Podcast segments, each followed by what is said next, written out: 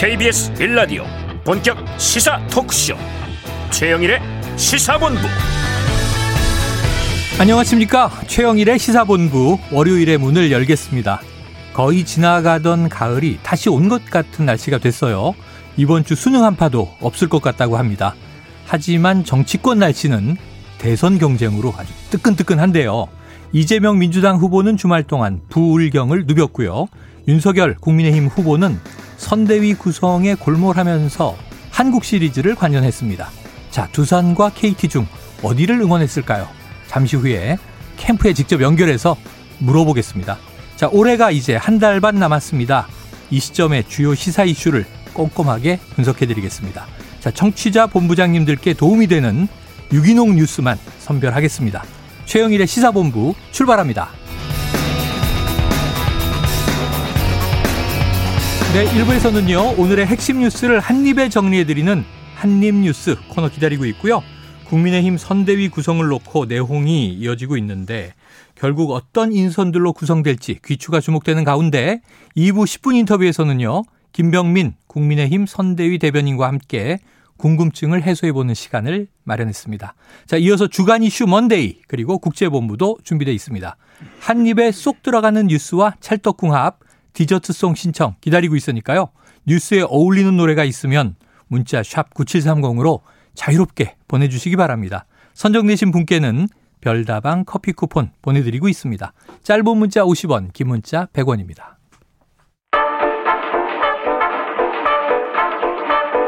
최영일의 시사본부 한입뉴스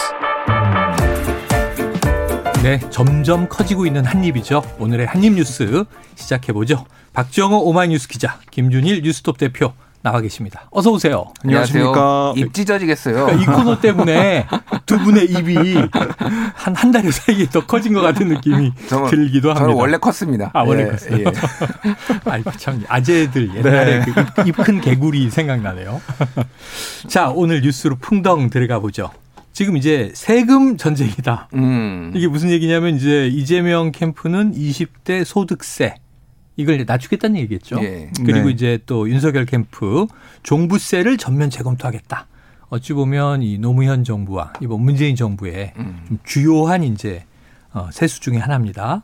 어떤 내용이에요, 박 기자님? 내용들이 좀 발표됐습니까? 어, 우선 이거 20대 소득세 면제 관련해서는 이거는 장경태 민주당 선대위 청년공동본부장이 어. 선대위에 제안을 했다, 네네네. 하겠다 이렇게 얘기를 한 거거든요. 아, 확정 발표는 아니고 그렇습니다. 그러니까 어, 내용은 어떤 거냐면 연소득 5천만 원 이하인 20대 근로소득자 아, 그리고 사업소득자 음. 여기에 대해서는 소득세를 면제하는 방안 이걸 좀 네네. 검토하자 이런 거예요. 그러니까 그만큼 이 청년층 젊은층이 너무나 어려운 상황에 있는데 이 평균 가구 소득 그 분석한 결과 2017년 2019년 봤을 때 29세 이하 가구주인 가구의 소득 증가율 0%였다는 거예요. 네. 그러니까 이 소득이 안 늘어나는데 소득세 이거 어떻게 할 거냐 이런 문제의식에서 나온 것 같은데 음. 당 선대위 얘기를 좀 들어보면 이걸 논의하거나 검토한 바는 없다. 음. 이렇게 좀 얘기하고 있어요. 네네. 그러니까 이게 좀 조심스러운 거죠. 당 입장에서도. 음. 그러니까 20대에서만 이걸 좀 다루는 게 맞는 건지 네. 30대까지 뭐 가야 되는지 여러 가지 고민을 좀 하고 있는 가운데 이 제안을 바로 뭐 검토한다라고 얘기하게 된다면 음. 여러 가지 또 말이 나올 수가 있기 때문에 네. 지금은 좀 조심스럽게 접근하고 있는 그런 상황입니다. 자, 선대위 내부 차원의 아이디어다. 네. 근데 뭐 이런 제안이 되겠습니다. 있었다. 지금 이제 청년 잡기에 특히 이재명 캠프가 고심하고 있으니까요. 음. 가상 자산에 대한 이제 세금도 네. 유예한다 그랬고 근데 문제는 현 정부의 입장이지 않습니까? 예. 그러니까 뭐 현 정부는 당장 뭐 그러니까 대통령이 되면은 그렇게 하겠다라는 거니까 뭐 차기 정부에서 그렇게 하겠다. 차기 정부에서 제가 오늘 홍남기 경제부총리 아니겠죠? 예, 뭐 부총리가 바뀌겠죠. 네. 뭐 누가 되든 바뀌겠죠. 그러니까 아, 그러니까 오늘은 또 모두까기로 여야 모두에 좀 욕을 먹어야 될 것 같은데. 아, 저기 예. 김 대표님이 예, 예 제가 하고 오셨군요. 예, 이거가 네. 이제 문제점이 좀 여러 개가 있어요. 아, 그래요? 예. 첫 번째는 네. 그러니까 소위 말해서 세금 뭐 증감률이 별로 음. 안 늘어났지만 그렇다고 소득이 없는 건 아니잖아요. 음, 소득이 그러니까 없는 예, 건 아니다. 예, 그러면은 소위 말하는 국민 계세주의 소득이 있으면은 당연히 세금을 낸다라는 게 이게 네네. 원칙이거든요. 네. 우리나라에 지금 근로소득세 면세자가 705만 명입니다. 네. 그래서 전체의 36.8% 2019년 기준으로 음. 그만큼 이미 공제제도 뭐 굉장히 많아요. 그래서 네. 이미 소득세 한 푼도 안 내는 사람이 국민의 3분의 1입니다. 음. 근데 여기에서 더 늘리겠다. 음. 이거는 조세 저항은 이렇게 내는 사람의 조세 저항. 네, 네. 그리고 안 내는 사람들도 조금이라도 내면서 이거 돌려받아야 되는데 이런 식으로 되면은 너무 뭐 이제 면세를 음. 많이 해주는 게 기본적으로 문제가 있다라는 거예요. 그리고 20대 뭐 아직 뭐그 그 20대 같은 경우에도 이제 뭐 아까 전에는 그 소득의 구간을 정하기는 했지만은 음. 잘 버는 사람도 있고 못 버는 사람도 있고 네네. 그러는데 상대적으로 그 경계 선상에 있는 사람들은 상당히 박탈감을 또 느낄 수도 있죠. 네. 뭐더 벌어서 그래서 이 음. 부분은 1조 5천억 원 정도 지금 세수가 줄어든다고 하거든요. 네. 자, 이거 보면은 윤석열 이재명 캠프 지난 지난주 지지난주에는 전 국민 재난 지원금과 50조 원 손살 손실 보상금을 해서 네, 이제 충돌했었죠. 앞, 앞다퉈서 퍼주기를 하겠다라고 네. 하더니 이제는 앞다퉈서 지금 감세를 하겠다라고 네네. 하면 도대체 소는 누가 키우고 어. 돈은 어디서 나오는 것인가 아. 이런 생각이 들 수밖에 예. 없는 거죠. 그러니까. 아, 중요한 얘기 해 주셨어요. 뭐냐면 증, 증가율은 제로지만 소득이 있단 말이죠. 음. 뭐 연소득 2천만 원, 3천만 원, 4천만 원, 5천만 원 범위 내에서. 네. 근데 이제 보통 한 20대가 이 3천만 원 뗄 거예요, 대부분은. 음. 그런데 아까 이제 김준일 대표 말씀하신 면세 대상이 될 거예요. 일정 소득 이하가 되니까. 근데 한 이제 20대 5천 받으면 많이 받는 건데 음. 이 정도면은 세금을 그래도 내야 되는 거 아니냐. 받은 소득에서는 음. 이게 이제 지금 그 소득 있는 곳에 세금이 있다. 원칙을 말씀해 주신 거고. 박 기자님 그 네. 만으로 30대잖아요. 혹시 아닙니다. 청년 입장에서 어떻게 생각하십니까? 만으로도 아, 30대가 아니에요? 아, 30대가 아니라서. 어쩌면 좋아요. 슬프네요. 네. 내일 근데, 오창석 평론가한테 물어봐야 예, 내일 물어봐야 네. 될것 같은데. 그러니까 이 부분은 그러니까 네. 이 민주당의 기본 기조, 선대위 기조는 청년에게 다가가자 이 기조거든요. 네. 여러 가지 아이디어는 나오고 있는데 음. 좀 세심하게 봐야 될 부분이 있는 것 같고요. 네네. 이, 이걸 당에서도 지금은 정확히 확답을 안 했기 때문에 예. 또 논의가 필요한 상황입니다. 그래요. 이건 네. 아이디어 차원이니까 일단은 그렇게 검토하고 지금 김준일 대표가 먼저 앞서서 비판을 해주셨는데 네. 자, 윤석열 캠프에서는 이제 종부세, 종합부동산세를 전면 재검토하겠다. 네. 이거 발표한 거죠. 이 윤석열 후보가 아, 페이스북에 글을 적었어요. 네. 어, 이 얘기를 했는데 지금 보면 여러 언론에서 보도하는 게 어, 종부세 큰일 났다. 어, 대상자 늘어났다 이런 얘기 좀 하고 있거든요. 네네. 이 종부세 납부자가 76만 5천 명입니다. 올해. 그러니까 지난해보다 10만 명 증가를 한 건데 예. 1주택, 1주택자의 경우에는 종부세 과세 기준선 기존 9억에서 11억을 올렸지만 음. 다주택자에 적용되는 일반 과세 기준선 이거 6억 원 그대로 뒀어요. 네. 그러니까 주택 가격이 크게 올라서 과세 표준도 오르는 상황에서 이게 다주택자들만 많이 세금 내야 되는 상황인데 음. 좀 문제가 있는 게 아니냐 이런 문제 의식이 있는 것 같고 어 이걸 종합소득세 같은 종부세 같은 경우는 이 앞으로 이 세금 폭탄일 수밖에 없다는 게 윤석열 후보의 생각이고요. 그다음에 1주택 보유자들 중에서 음. 그러니까 다주택자의 부담도 커지지만 1주택자도 집값이 많이 올랐기 때문에 내야 되는 사람이 생겼고 그중에 수입이 별로 없는 고용층도 있는데 이런 사람들은 너무나 힘든 상황이다. 네. 그래서 이런 분들이 어떻게 고액의 세금을 감당할 수 있냐 이런 얘기를 하고 있는 겁니다. 음. 그래서 앞으로 뭐 이 종부세 부과를 앞둔 시점에서 방향성을 제시한 거다라고 윤 후보 측에서는 해석을 내놓고 있고 원내 입법 좀 해달라 이런 촉구라는 건데요. 이것도 아까 제가 말씀드린 20대 소득세 문제와 마찬가지로 국민의힘 내부에서도 여러 가지 말이 나오고 있습니다. 음. 왜냐하면 이렇게 종부세 아, 폐지 전면 재검토 이 얘기를 하면서 그러니까 종부세와 재산세를 통합하거나 이주택자에 대한 종부세 면제 이런 아이디어가 나오고 있거든요. 윤석열 네. 후보 입장에서는. 네. 근데 국민의힘 내부에서는 이게 부자 감세라는 비판을 받을 수밖에 없는 부분이 있는데 음. 이 힘있게 추진할 수가 있을까 이런 얘기가 나오고 있어요. 네. 자, 중도, 중산층, 서민층의 표가 이제 중요하니까 부자 감세가 이게 약이 아니라 독이 될 수도 있다. 네. 캠프 내에서도 이런 고민들이 있다는 거죠. 그렇습니다. 자, 문재인 정부에서 이제 부동산 정책, 뭐 대표적인 이제 지금 실패 요인이잖아요. 음. 실패 사례로 지금 거론되고 있는데 이 20여 차례 대책 보면 3단계예요. 음. 처음에는 금융 규제. 대출을 이제 안 해주고 이런 거예요. 두 번째가 이제 세제 개편, 음. 세 번째 돼서야 이제 공급 대책인데 시간이 많이 걸리는 일이 된 거고요. 그러면 이제 만약에 윤석열 후보 쪽에서 집권을 한다면 부동산 대책은 또 무엇인가 이런 궁금증도 있거든요. 음. 부자 감세 비판 어떻게 보십니까? 일단 그 양 후보가 다 250만 채씩 짓기로 했어요. 네네, 그 공급은. 부동산 대책 공급 네. 문제 말씀하시면 음. 요거랑 좀 다른 얘기지만은 자 제가 그냥 쉽게 설명을 해드릴게요. 네. 압구정동 전체가 음. 몇, 몇 가구가 있는지 아시나요? 아유, 그걸 알 리가 있습니까? 1만 가구 있습니다. 정확하게. 만 가구? 딱 만 가구. 네. 자, 250만 가구를 만든다라는 거는 집권 5년 동안 압구정동을 전국에 250개를 짓겠다는 거예요. 음. 음. 비현실적인 양 후보 모두 어. 굉장히 비현실적인 어. 얘기를 했다. 엄청나게 많은 한 물량이다. 30, 그, 저기, 분당하고 일산 다 합쳐도 200만 가구거든요. 네네. 예, 비현실적인 얘기를 지금 하고 음. 있다라는 걸 좀 말씀을 드리고 종부세 이거는 조금 다시 비판을 하자면은 지금 75만 76만 명 정도 됩니다. 지금 음. 이번에.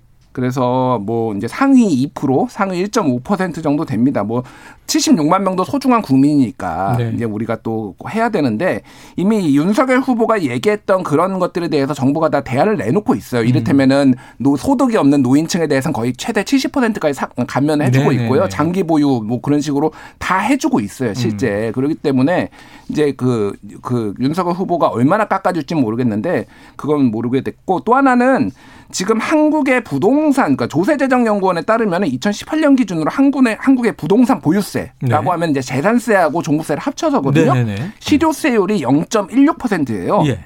근데 미국이 0.9, 어, 차이가 많이 캐나다 0.87, 음, 음. 영국이 0.77, 일본이 0.52. 그래서 한국보다 3배에서 4배 정도 더 재산세 재산세 종부세를 내고 있어요. 네네. 주요국들은. 음. 한국은 너무 낮아요. 이거 재산세 종부세 합치면은 음. 이거 실효세율 그럼 올릴 겁니까? 네네. 이거에 대해서 정확하게 윤석열 후보는 답을 해줘 해줘야 되고요. 어.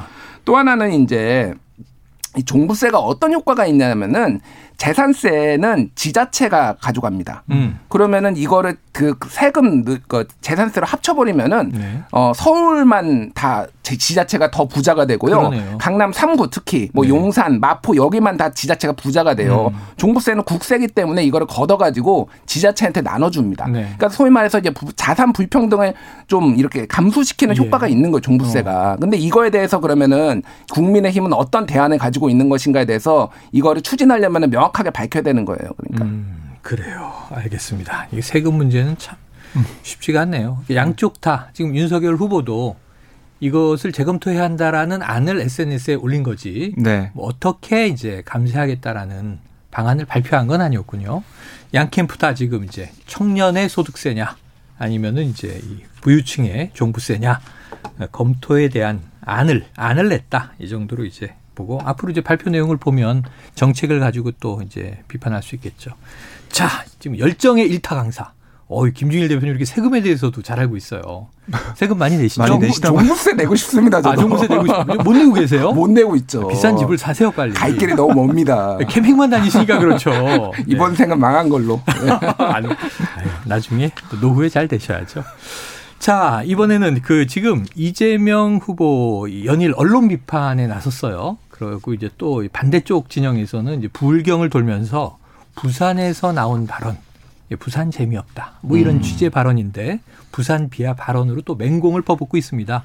자, 이 와중에 아예 묶어서 이 이준석 대표 지난 금요일에 나와서 파격의 발언들을 많이 해서 화제가 됐는데 음.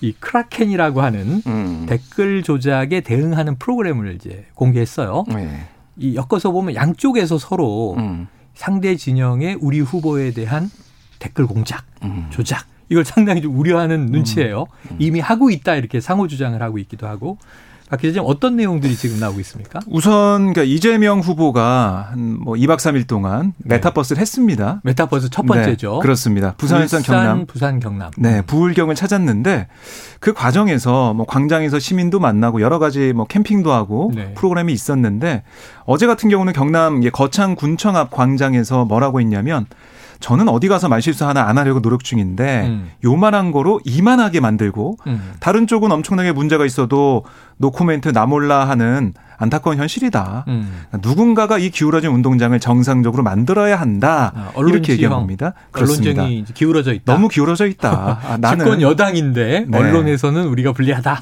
나는 요만한 것도 이렇게 키우고 네. 저쪽에서는 뭐라고 뭐라고 그냥 노코멘트해도 그냥 넘어가고 음. 여기에 좀 하소연한다는 전 느낌이 들었거든요. 그러니까 너무 억울하다. 이런 입장을 내놓으면서 아, 여러분들이 좀 자극 실천 좀 해달라. 그러니까 행동 좀 해달라. 뭐 어떤 기사나 이런 거에 공감이라도 한번 누르고 네. 댓글이라도 한번 쓰고 친구에게 좋은 기사 있으면 좋은 기사라고 알리고 너 거짓말하면 그게 아니라고 해야지 세상이 바뀌지 않겠냐 어. 이렇게 뭐 집단 지성을 어, 좀 발휘해 달라 이렇게 요구한 걸로 보여요. 네. 우리가 언론이다 이런 표현도 나왔죠. 그렇습니다. 네. 뭐 지난 12일 부산에서도 음. 이런 언론에 대해서 언론 환경이 너무 나빠가지고 우리는 잘못한 게 없어도 잘못했을지도 모른다는 소문은 도배가 된다 음. 이런 얘기도 했고 우리가 언론사가 돼야 한다. 이건 이제 부산에서 얘기를 네. 한 겁니다. 네.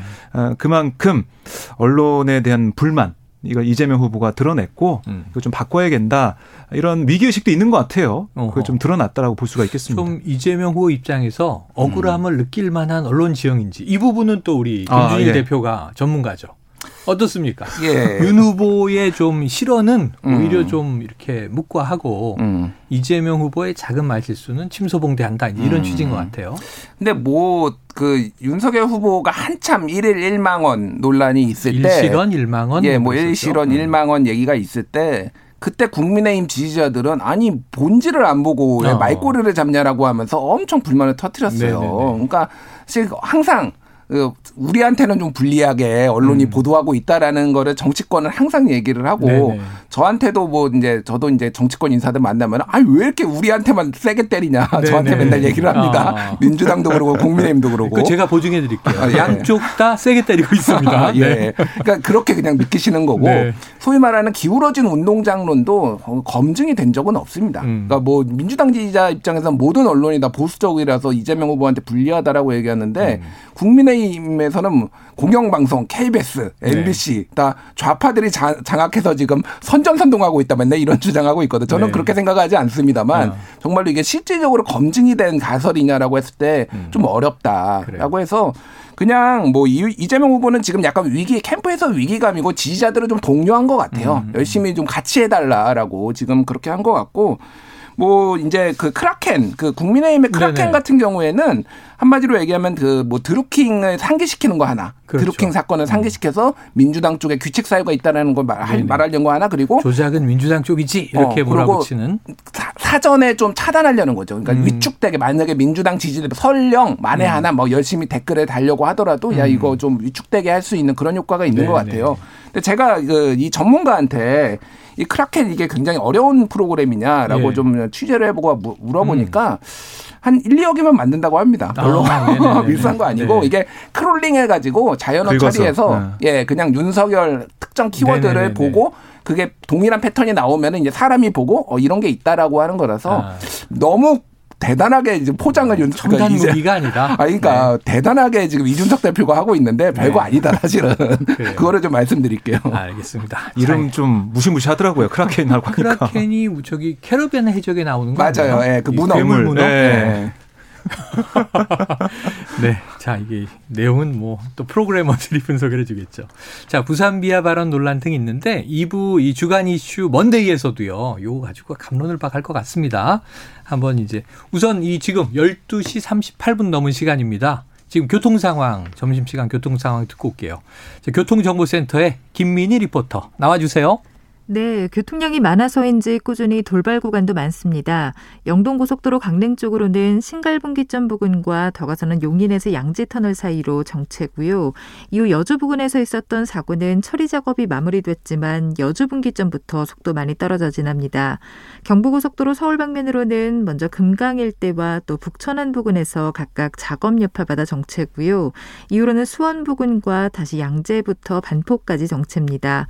반대 부산 쪽으로도 한남부터 서초 사이와 죽전에서 수원 부근, 다시 오산에서 남사 사이로 정체되고 이 옥산에서 청주 사이와 또 옥천 일대의 정체가 모두 작업 여파입니다. 서해안고속도로 목포 쪽으로 순산터널 일대로도 작업을 하고 있어서 안산분기점 일대로 정체고요. 더 가서는 팔탄분기점에서 화성휴게소 사이로 여전히 교통량이 많습니다. 이후 서평택분기점 부근에서도 역시 작업 여파받아 차량들 짧게 정체입니다. KBS 교통정보센터였습니다.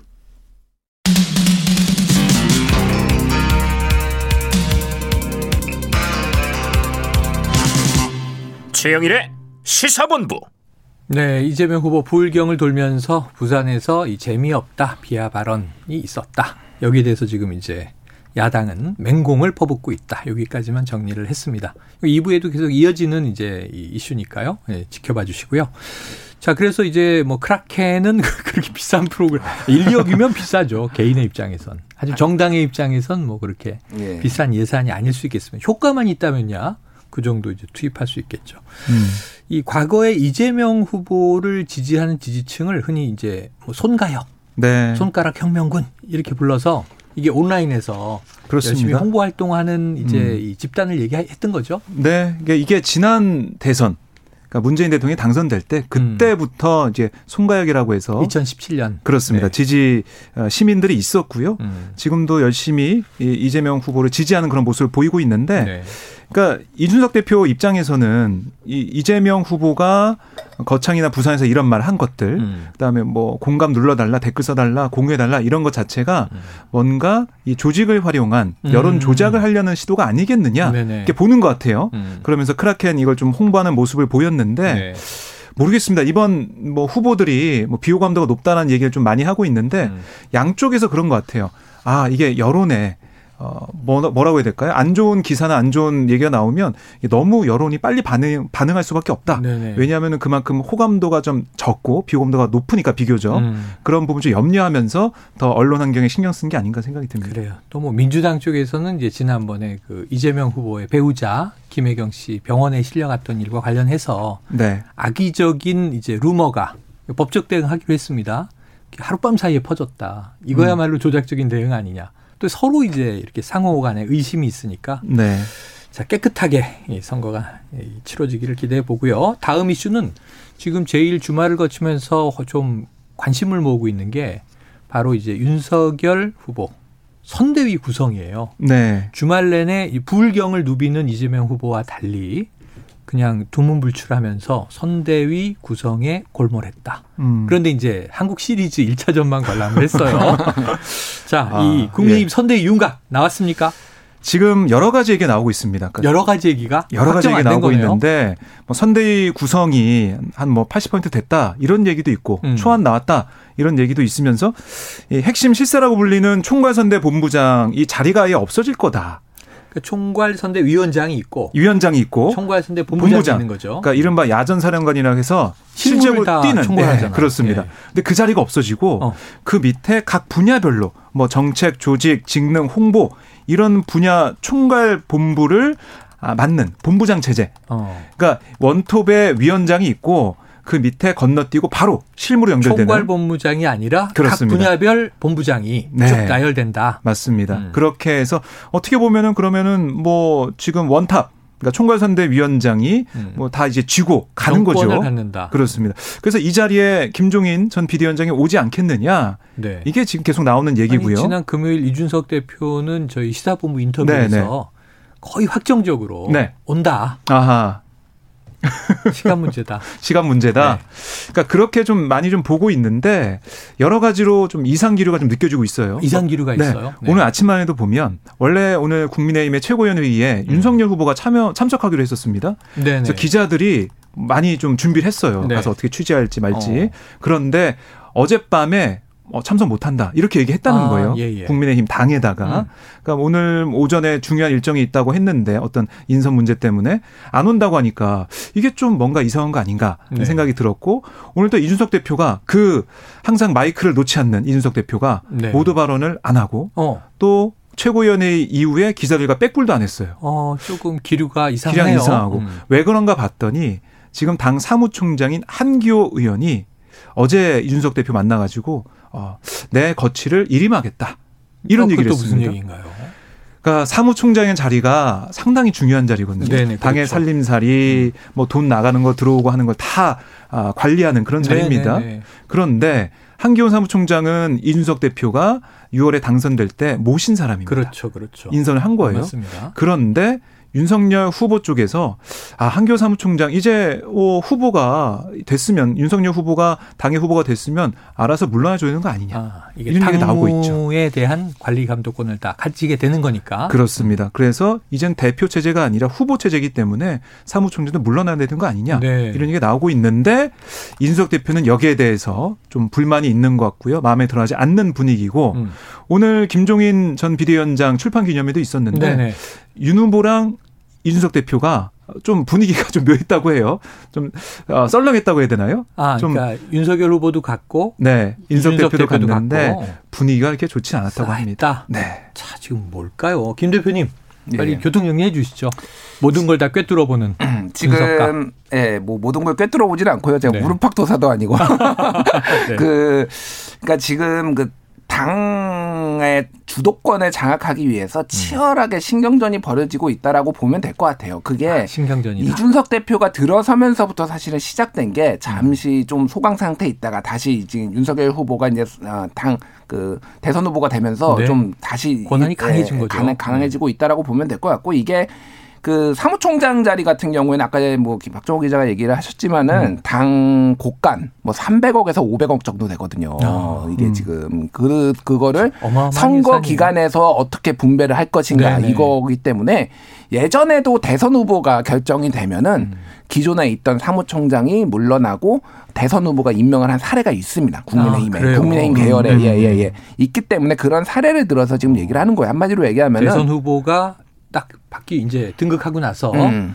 곡간지기를 바꿨다. 음. 그러니까 자신의 사람으로. 음. 어. 근데 이런 거죠. 그러니까 그 전에 그 당대표 같은 경우에는 진짜 관리형이었어요. 음. 아, 기억 못 하실 텐데 네. 박근혜 대통령이 대선 후보 됐을 때 네. 그때 누가 당대표였는지 기억하시나요? 원래 잘 기억 안 납니다. 가물가물하네요. 아무도 음, 기억을 네. 못 하죠. 황우여 대표였어요. 아, 기억납니다. 예, 예, 얘기하시니까 기억나네요. 원래 존재감이 없어요. 네. 대선 후보가 나올 때는 당대표는 네. 존재감이 없는 게 당연한 거예요. 네네. 근데 이번에는 특이하게 이준석 그리고 아. 차기에 후에 이제 당내 주도권, 소위 말해서 이제 신, 새로운 보수하고 이제 구호 보수하고의 싸움 그리고 이제 내년 6월에 그 공천권까지 둘러싸고 음. 지금 누가 당권을 잡느냐를 두고 지금 힘을 그러니까 한마디로 얘기하면은 음. 그 윤석열 캠프에 있는 중진들이 이준석 힘을 좀 많이 뺄라고 합니다. 지금 네, 그런 중진들은. 그 부분들이 지금 작용하고 있어서 이게 어. 복잡한 다차 고차 방 정식으로 가고 있는 거예요. 그게 이제 김종인 어. 비대위원장 모시는 문제까지 해가지고 그렇죠, 지금 이게 그렇죠. 같이 맞물려 서 가고 있다 이렇게 보시면 될 것 같아요. 아니, 그래서 지난주에 이준석 대표는 김병준 이 위원장 체제는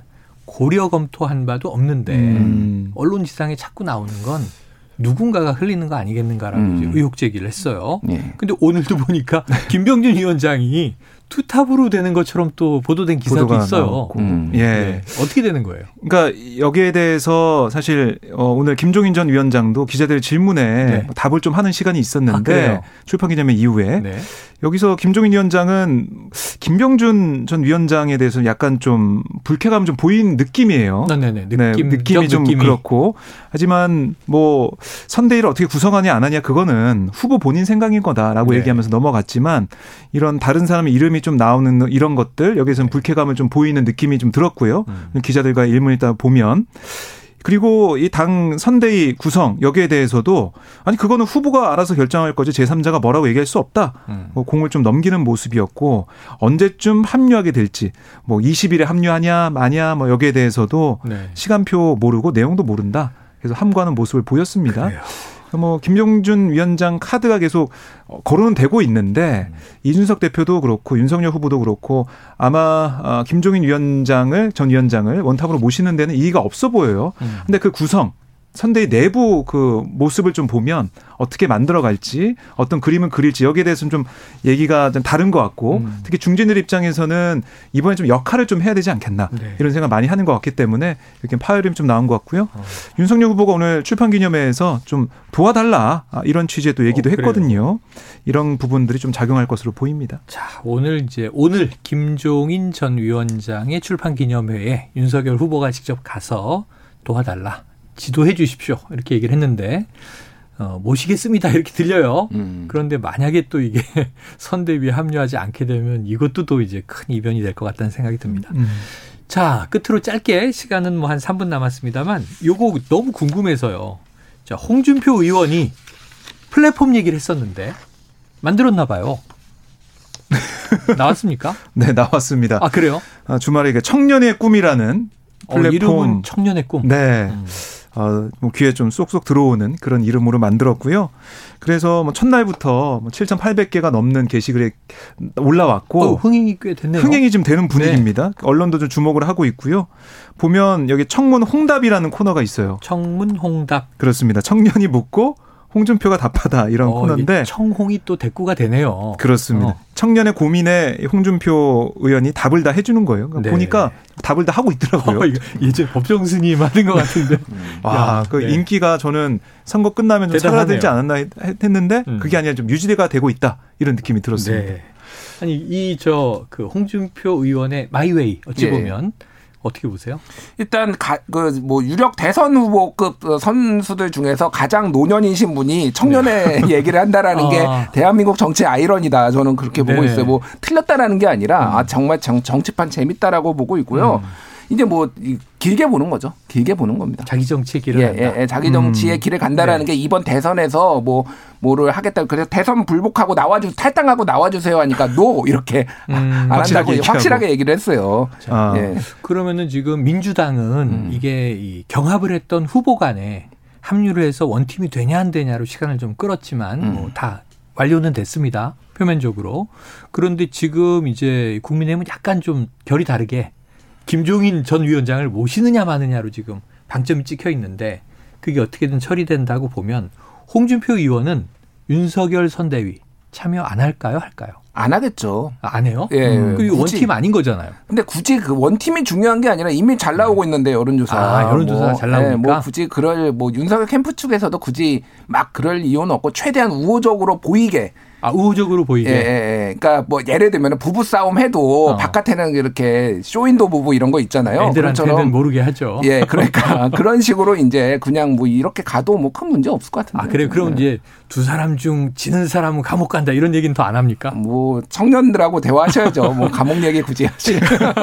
네, 질문이 나오면 답을 할 수도 있겠는데. 아, 질문이 나오면. 네, 저는 놀랐던 게 2027년 대선에 도전해볼 생각이 있냐 이런 글에 예. 검토해 보겠습니다. 이런 답글을 달았어요. 아, 그래요. 그래서 아 정말 정치는 움직이는 생물이구나 이런 생각이 들었습니다. 네, 정치는 생물이죠. 네. 어떻게 변할지 모릅니다. 그러니까 매일 우리가 이렇게 흥미진진하게 뉴스를 다룰 수밖에 없는 것이죠. 음. 자, 오늘 한입 뉴스는 여기까지 정리하겠습니다. 박정호 오마이뉴스 기자, 김준일 뉴스톱 대표. 오늘 고맙습니다. 감사합니다. 고맙습니다. 자, 오늘의 디저트송은요. SG 워너비의 라라라. 2284님이 SG 워너비의 라라라 신청해요. 아까 김준일 대표님이 소는 누가 키웁니까 하는 얘기를 듣고 소머리 창법이 떠오르신 것 같습니다. 소를 키우려면 소를 또 몰아야 되겠죠. 카우보이네요. SG 워너비 노래. 자, 2284님 별다방 커피 쿠폰 보내드리고요. 라라라 들으면서 1부 마무리하고 저는 2부로 돌아옵니다.